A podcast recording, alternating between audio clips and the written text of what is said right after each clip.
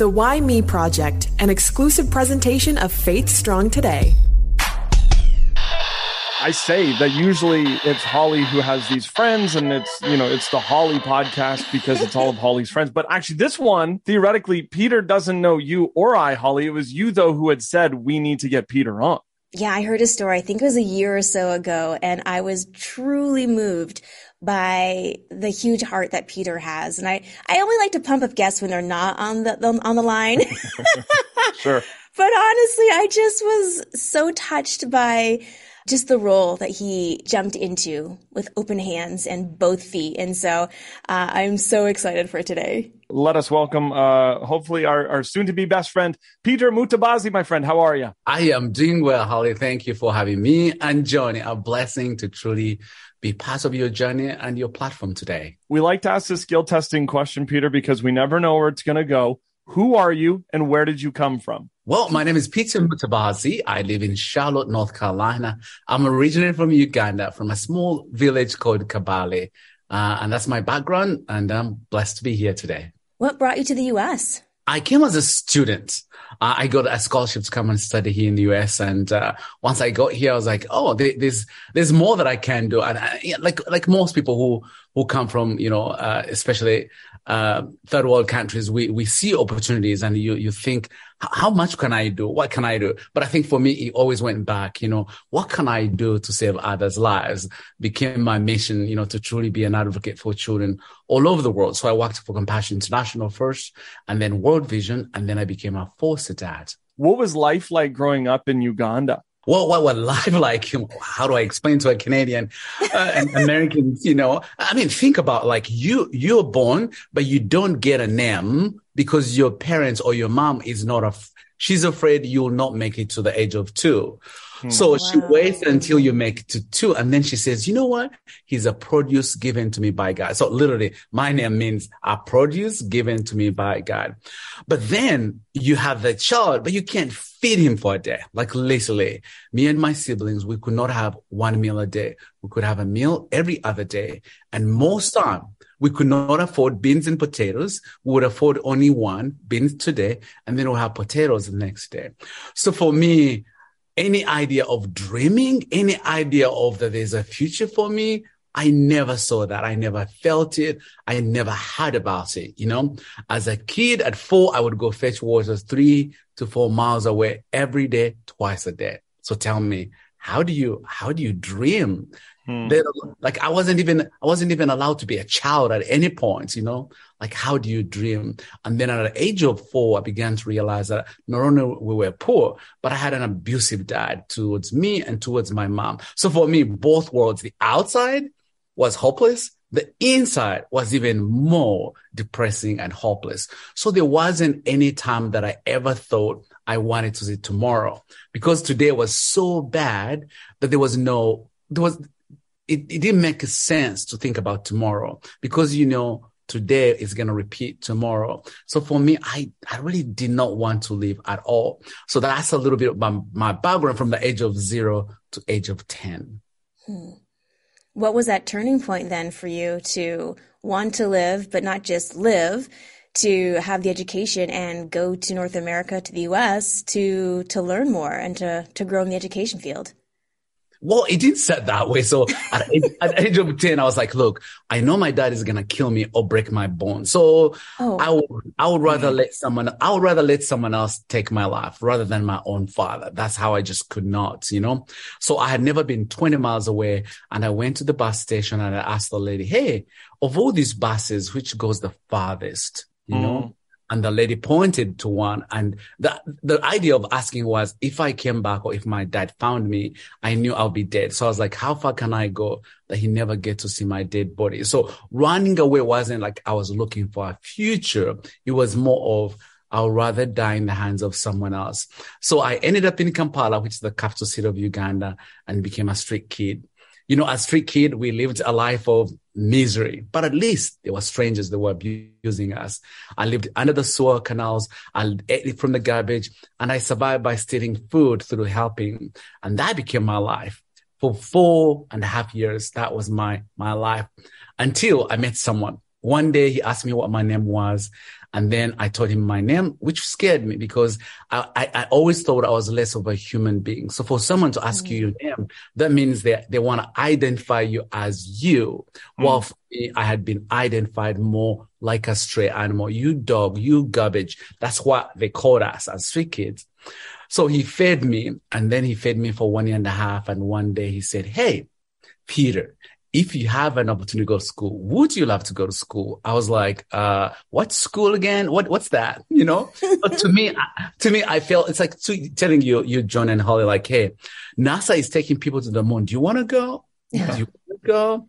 That's how it felt for me. Like, where you know, I'm a street kid. You know, I have no hope. You know, I'm garbage why would you offer something that is uh, not for me, you know? Mm. So I was like, there's no way I can go to school.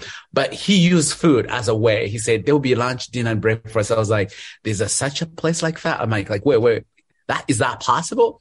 So I went because I wanted to really investigate if there's food there. Hmm. Hmm. And sure enough, there was food. So I had food and I waited and I waited for the next meal and I waited. So a week or 10 days into waiting, I thought, wait a minute, for me to keep eating, I can't, I have to go to class. So for me, going to class wasn't because I wanted to be a teacher. It was more of if I have to keep eating, I have to give in on something they're asking me. You know, sure enough, I went to class and teachers believed in me and began using words of affirmation that really helped me. You know, and I excelled in school. Not only did I have food, but I excelled in school. I finished high school. Then I went to university in England uh, in Uganda first, and then I went to university in England, and that's how I came to United States. You know, through the kindness of a stranger who saw us. I mean, he saw a thief because I was trying to steal from him, but he saw the mm. best in me that I could never see or I knew I about myself. And he said, "He's dirty, he's miserable." But there's potential in him, and I'm going to do whatever I can do to change his life. So that's how I came to the United States. I've uh, two questions, two parts to this. The the first part is you were you're a kid gathering water with no dreams. At what point did you then start to dream, start to realize that maybe there was a future? When I went to school. So I saw kids, okay. I had never had a pair of shoes. So now I have a pair of shoes. I was like, this thing is good, you know? There was food. So I began to say, if I aspire for this, there's food or there's shelter. So the little I, I couldn't see farther because my world wasn't, you know, where I can dream awake, you know, but what I was able to do today helped me to think about the next day. And then the next day became the next week. And then the next week beca- became the next month. And then the mm. next month, like, I want to finish high school, you know, but it wasn't like it came overnight, but it was the little steps I think that really helped me one by one that helped me to begin dream beyond my wildest dreams was there then a point because you're saying that oh i'm just a street kid i'm just a sewer kid you have this gentleman who believes in you you have these teachers who are uh, who are uh, pressing into you uh, at what point did you realize then that you had value so after being on the school for three months, he invited me to go to his home. So I went to his home and they had food, they had tables. So he asked me to, to sit because I had never seen anything like that. So for me, I said,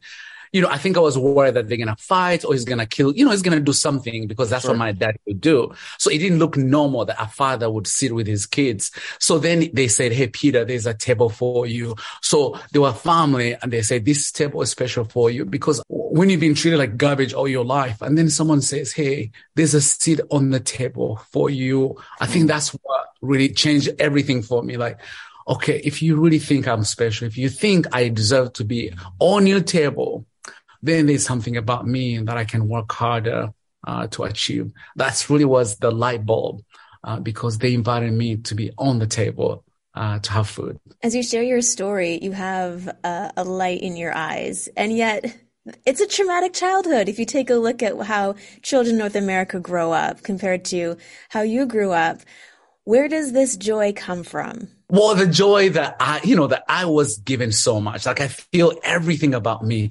Someone was there to provide that for me, you know, that I did not deserve. But somehow they saw the best in me. So for me, I feel like it's like being given a billion dollars and say, Hey, what are you going to use it for? I mm. think that's how I feel. The joy that I have a place to dream, the joy that I can be a dad, the joy that I can inspire others to do so really, you know, it comes from, you know, that kindness of that stranger that gave me so much that I never thought I have, I've had. So I think for me, maybe I get, I get really happy by small things in life, you know, a pair of shoes for me is like, wow, I have two pairs of shoes uh, because I never had one until I was 16. So for me, I think counting my blessings every day is really what gives me the reason to smile and be joyful. But also, I think I refuse to let my past determine or dictate my future. That is the key where I said, I cannot be angry. I cannot treat others the way my father treated me, but rather I would do the opposite. I'll use it as a foundation to help others and myself. You come to North America, you get this education. At what point then was it, I need to continue to pay it forward? I need to continue to show joy to others? So I, you know, I met someone who had, you know, they had a, you know, I traveled with someone and they were talking about their kid. They just got a kid and they're so excited. And so he showed me the picture. So he was white and the kid was black. And I was like, wait a minute, how does this work? You know, and then he explained me about foster care. Like there are kids in the in the foster care that nobody wants, or their families have been in trouble, and that government takes them away, and they're looking for places for them. And I said, "Is there like five? He said, "No, there's almost a half million of them." And I was like, hmm. "What?" You know, I think that's when it all clicked for me because I know I know what to what it means to be unwanted. I know what it means to be unloved. I know what it means to truly know have a place to belong. So I think for me, knowing about these kids, I was like, you know what? These are my kids. I think I can make a difference because I think I relate with them well through all the trauma I went through that my kids have gone through. And I think I thought of all people who can share and not judge them, but also understand them that that was me because I had walked that journey. And I said, I want my life to matter, not just for me or for my family, but for kids who need a dad, you know? But the other part is I think I come from a culture where they say, you know, men are number one, then the rest is below, you know? And I think I wanted to change the narrative that we men have an opportunity to change and be tender and be kind to our kids. It is our responsibility as much as it is responsible for for the women. You know, the other part was I had traveled with people all over the world, but they were all adapting from Uganda, Kenya, you know, Ethiopia and China, but they were all white and they were all married. So I was like, mm. oh, you have to be white and you have to be married to adapt. So I thought there's no way they would ever allow me to truly be a dad. So for me, going into foster care, I thought that they will only allow me to mentor, but not to foster until they said you can. I was like, really? I can? And that became my mission to truly also change the narrative. I think we've had Madonna or Angelina Jolie, and, and that's the kind of the idea we have. You mm-hmm. have to have money. Mm. You have to do this. So, but I wanted to change the narrative. As an African, this is me being an African. We are told white people come and do things and we receive you know? And I wanted to change the narrative. Like it's, it's not really true that we who have been given, we can do the same as well. And that's where for me, you know, the idea of being a dad I really wanted to change the stereotype and the stigma towards those who are in need. Can you share the story of when you first became an adopted or a foster dad? You know, as a, as an, you know, as a black man, I thought, you know, the first child will be probably African American or Native American or Hispanic. Mm-hmm. But that day, it was like, I don't know, one in the morning, showed up the blondest kid you'd ever met. I was like, is hmm. that, where, where do you need, is that the neighbors? They're like, no, you know, this is your kid. I was like, oh, oh, okay. And that's when I realized that when it comes to abuse, when it comes to neglect, it doesn't know color, you know, that our kids are in places that they know, they never chose to be. And then he went to bed. I pulled my couch and put it against, this kid is five, but I pulled the chair and pushed it against the, the door just in case he runs out. I'll be right there waiting. Hmm. so that was my first story. I was like, oh. So he wakes up in the morning. He's like, Dad, what are we having for breakfast? I was like, in my head, I'm like, I did not sleep because I was worried. And this kid, and this kid only wants just breakfast. I was like, oh, okay. Did that, because I know when, um, like as parents, like when I had my first daughter, things change once they put that person in your arms. You're like, oh goodness, life's changed forever. What was that like for you when this, just what went on inside? You see this little blonde boy who's five, you're like, wow, it's real. exactly. You know, like even going to the bathroom, I would hear him knocking on the door. Dad, I'm like, gosh, my freedom is gone. Yes. my privacy absolutely out of the window, you know? Yes. Look, I've lived all my life by myself. I travel the world. You know, I could get out of the house anytime I want. And here you have a kid and literally going to take the trash outside. Like you have to think about that no longer was I, I, that really I had to really think about this little one, you know, music I listened to, the TV shows I watch. I was like, man, I have lost myself. is is there a difference between fostering and adoption? Fostering is basically you're saying a mother or a dad cannot take care of the child. So while while they are taking care of themselves, I'm going to step in and be the parents. That's foster care. We're helping kids who we are hoping that their parents will have them back. Okay. Adoption is when the parents can no longer take care of them and they, they, they relinquish their parental rights you know? So then they're like look i i, I can't i'm not a things that i'm going so then that's when we come in and adopt the children. The other way sometimes they want their kids back but the behaviors they are doing mm. or they are they are addicted to that it will be unsafe for the child. So then the the judge will terminate their rights even if they are trying to have their kids back. And usually you can only adopt a child if the parental rights have been terminated or parents decide to say, you know what, I cannot take care of this child, but would you adopt my child? So when it comes to you and fostering, is there a certain amount of time? Like you could get a, a child for three days, you could get them for three months. Is there a time period in uh, your, your fostering time? No, there's no time. You know, like the, my adopted son, he was supposed to be with me for only the weekend. I signed up okay. for the weekend mm-hmm. and there we go. He's my son forever. or some I've said a week. I can do a week. And then two years down the road, you're like, wait, they're still here, you know? Aw, and then they just become such a part of your life. I can only imagine the pain if the parents then come back into the, the picture. Has that happened to you? Yeah. So I've had 27 children, you know? Okay. Wow. And I think about maybe 18 of them have been unified back to the parents. It's a good thing. It's, it's hard for me as a, because you connect and you get attached. But at the end of the day, it's the best thing for that child, you know. But two, remember, my mom, my mom got the same abuse as I got my mom could not protect me.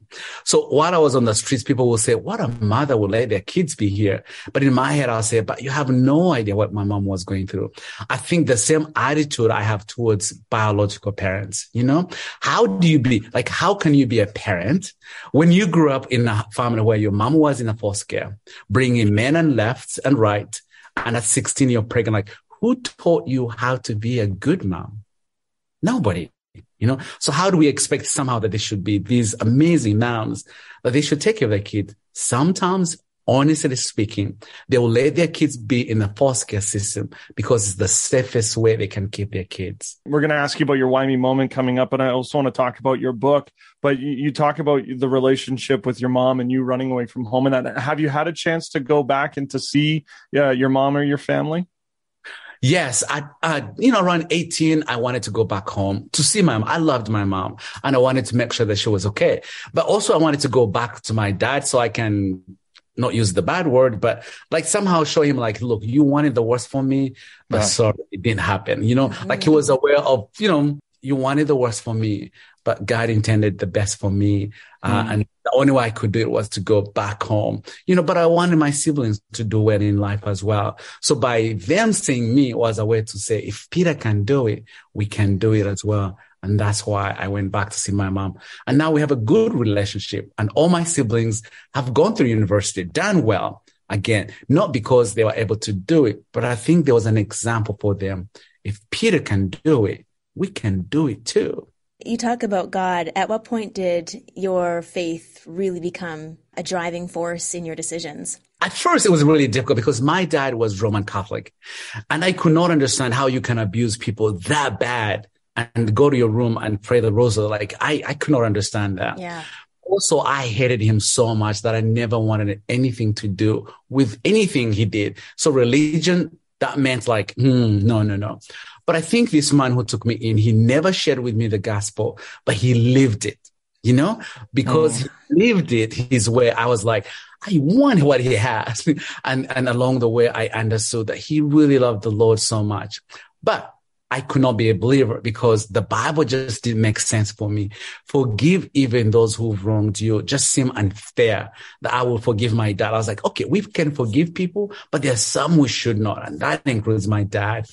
But during the genocide in Rwanda, I was walking in Rwanda on my first day. I saw more than 3,000 dead bodies. And I was like, there's no way I can make it back. I'm going to die. Mm-hmm if I die, where will I go? That's when I turned to the driver. I said, you know what? I really want to go to heaven because I'm not sure I'll make it. And she said, come on. You work for compassion. You go to church. You're a believer. I said, no, I look like one. I act like one, but I don't know him as my Lord and Savior. And once I forgave my dad, it was like I lost 50 pounds instantly. Mm think I had held so much hatred towards my dad and seeing what was happening in Rwanda, I was like, how could people kill each other that way? But I looked to myself, I said, I am capable of doing that to my own father. And that's when I said, God, I need your faith and I need you. And that's how I became a believer.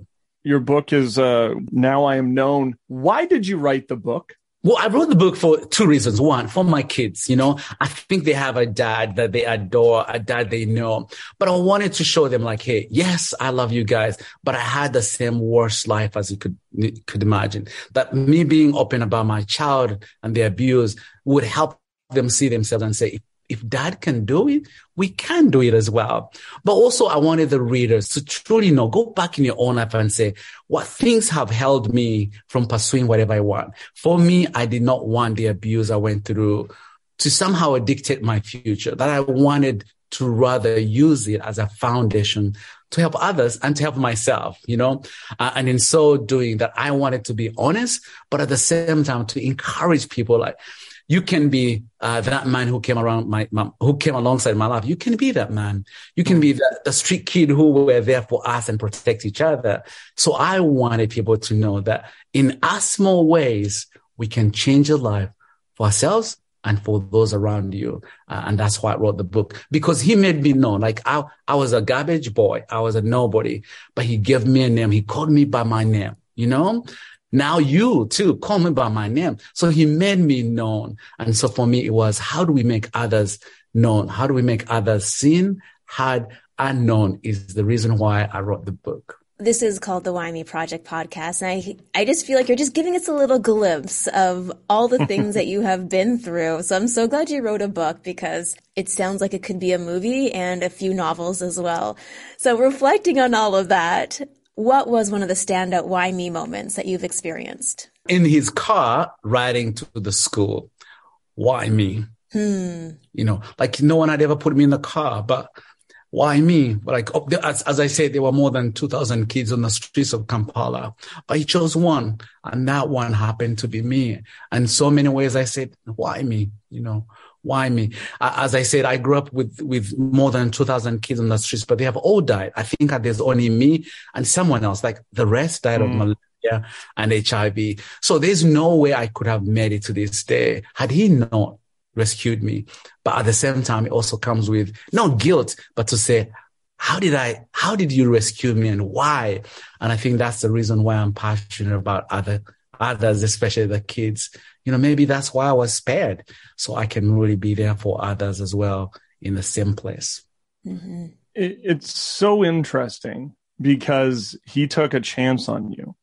And, you know, from all of these boys, all the, the, the sewer kids and garbage kids, do you think the gentleman who took you in, who learned your name, who called you Peter, brought you to his table, really understands the impact that he had on your life now that you're having on all these other kids' lives? Uh, yes and no. because every time we sit, he's like, Peter, I wish I did more. I'm like, what more could we have done? Like, what more could we have done? You know, you know, you know, I've worked for Compassion. I've seen more than hundred thousand kids sponsored. That's millions and millions of dollars. And with World Vision, you know, I'm a, I'm a, I've had 27 kids fostered 27 kids, but really he has fostered that 27 kids because he taught me what a father ought to be, you know? Mm. But in his mind, he's like, maybe I could have done one. I'm like, dad, you did the best that any, no kid in Uganda would ever have like you've given me, you know? Uh, but I don't, I don't, I don't think he knew I would stay there for a week either. like, I don't think yeah. he like, let me take the him and see how far he will go. But he had earned the rights to do so because he'd fed me for one year and a half. And, and for you, for your listeners, you know, it's easy to meet someone today or tomorrow and, and, and we somehow demand what we should know about them. But I think we all have to really earn the right to know or earn the right to be there for other people. And we have to prove ourselves. And especially for us as foster parents, our kids have been neglected left and right, you know? And sometimes we think we're doing them a favor by fostering them. No, they did not choose to come to your home. Hmm. No, they were forced to come to your home. So for me, to be there for them is, is a privilege for sure. I feel like I get more than they do for me. But at the same time, to truly know that their history of what they've gone through is their history. And it's my job as a dad to come alongside and embrace who they are. Now I am known as available now. Now I am known.com at foster dad flipper on the Insta. Peter, my friend, this has been uh, encouraging and just an amazing time. Thank you. Thank you as well for you, Holly and Johnny. Thank you. I know that we say that, you know, I feel like we haven't done anything with our lives, but then you hear a story of Peter and you're just like, what? I mean, yes, I'm a dad and yes, I love being a parent, but you go from being in the sewer and being a garbage kid to where he is now. It's just quite the incredible journey. Yeah, and to have gone through that, but still to have been able to heal, to have uh, forgiveness as part of your story. I mean, that's hard, let alone what he went through. Yeah. So it's just really incredible to see human beings like this doing so much just to show love and to embrace people. And I love what he had to say about, um, you know, these kids didn't choose to be with you. Mm. So let's let's keep that into perspective as we as we support them and two that we're not shunning the parents because yeah. these children are in foster but you know they're having a tough go. There's a lot of great organizations in which they're trying to help out parents where they are. And peter's just one of those gentlemen who's like listen whether it's for a weekend or whether it's for a couple years i'm going to be here to help out as many kids as i can. Beautiful Thank you for tuning in, being a part of the Why Me Project podcast. Uh, whether you're going to rate us five stars or 10 stars on Apple Podcast or Spotify, there's a lot of places in which you could review and rate and tell us just how much you love us. Exactly. So go to your favorite platform, look for Why Me Project. Please share uh, today's episode with someone who you think would be encouraged by it. Yeah. And you can also go to faithstrongtoday.com.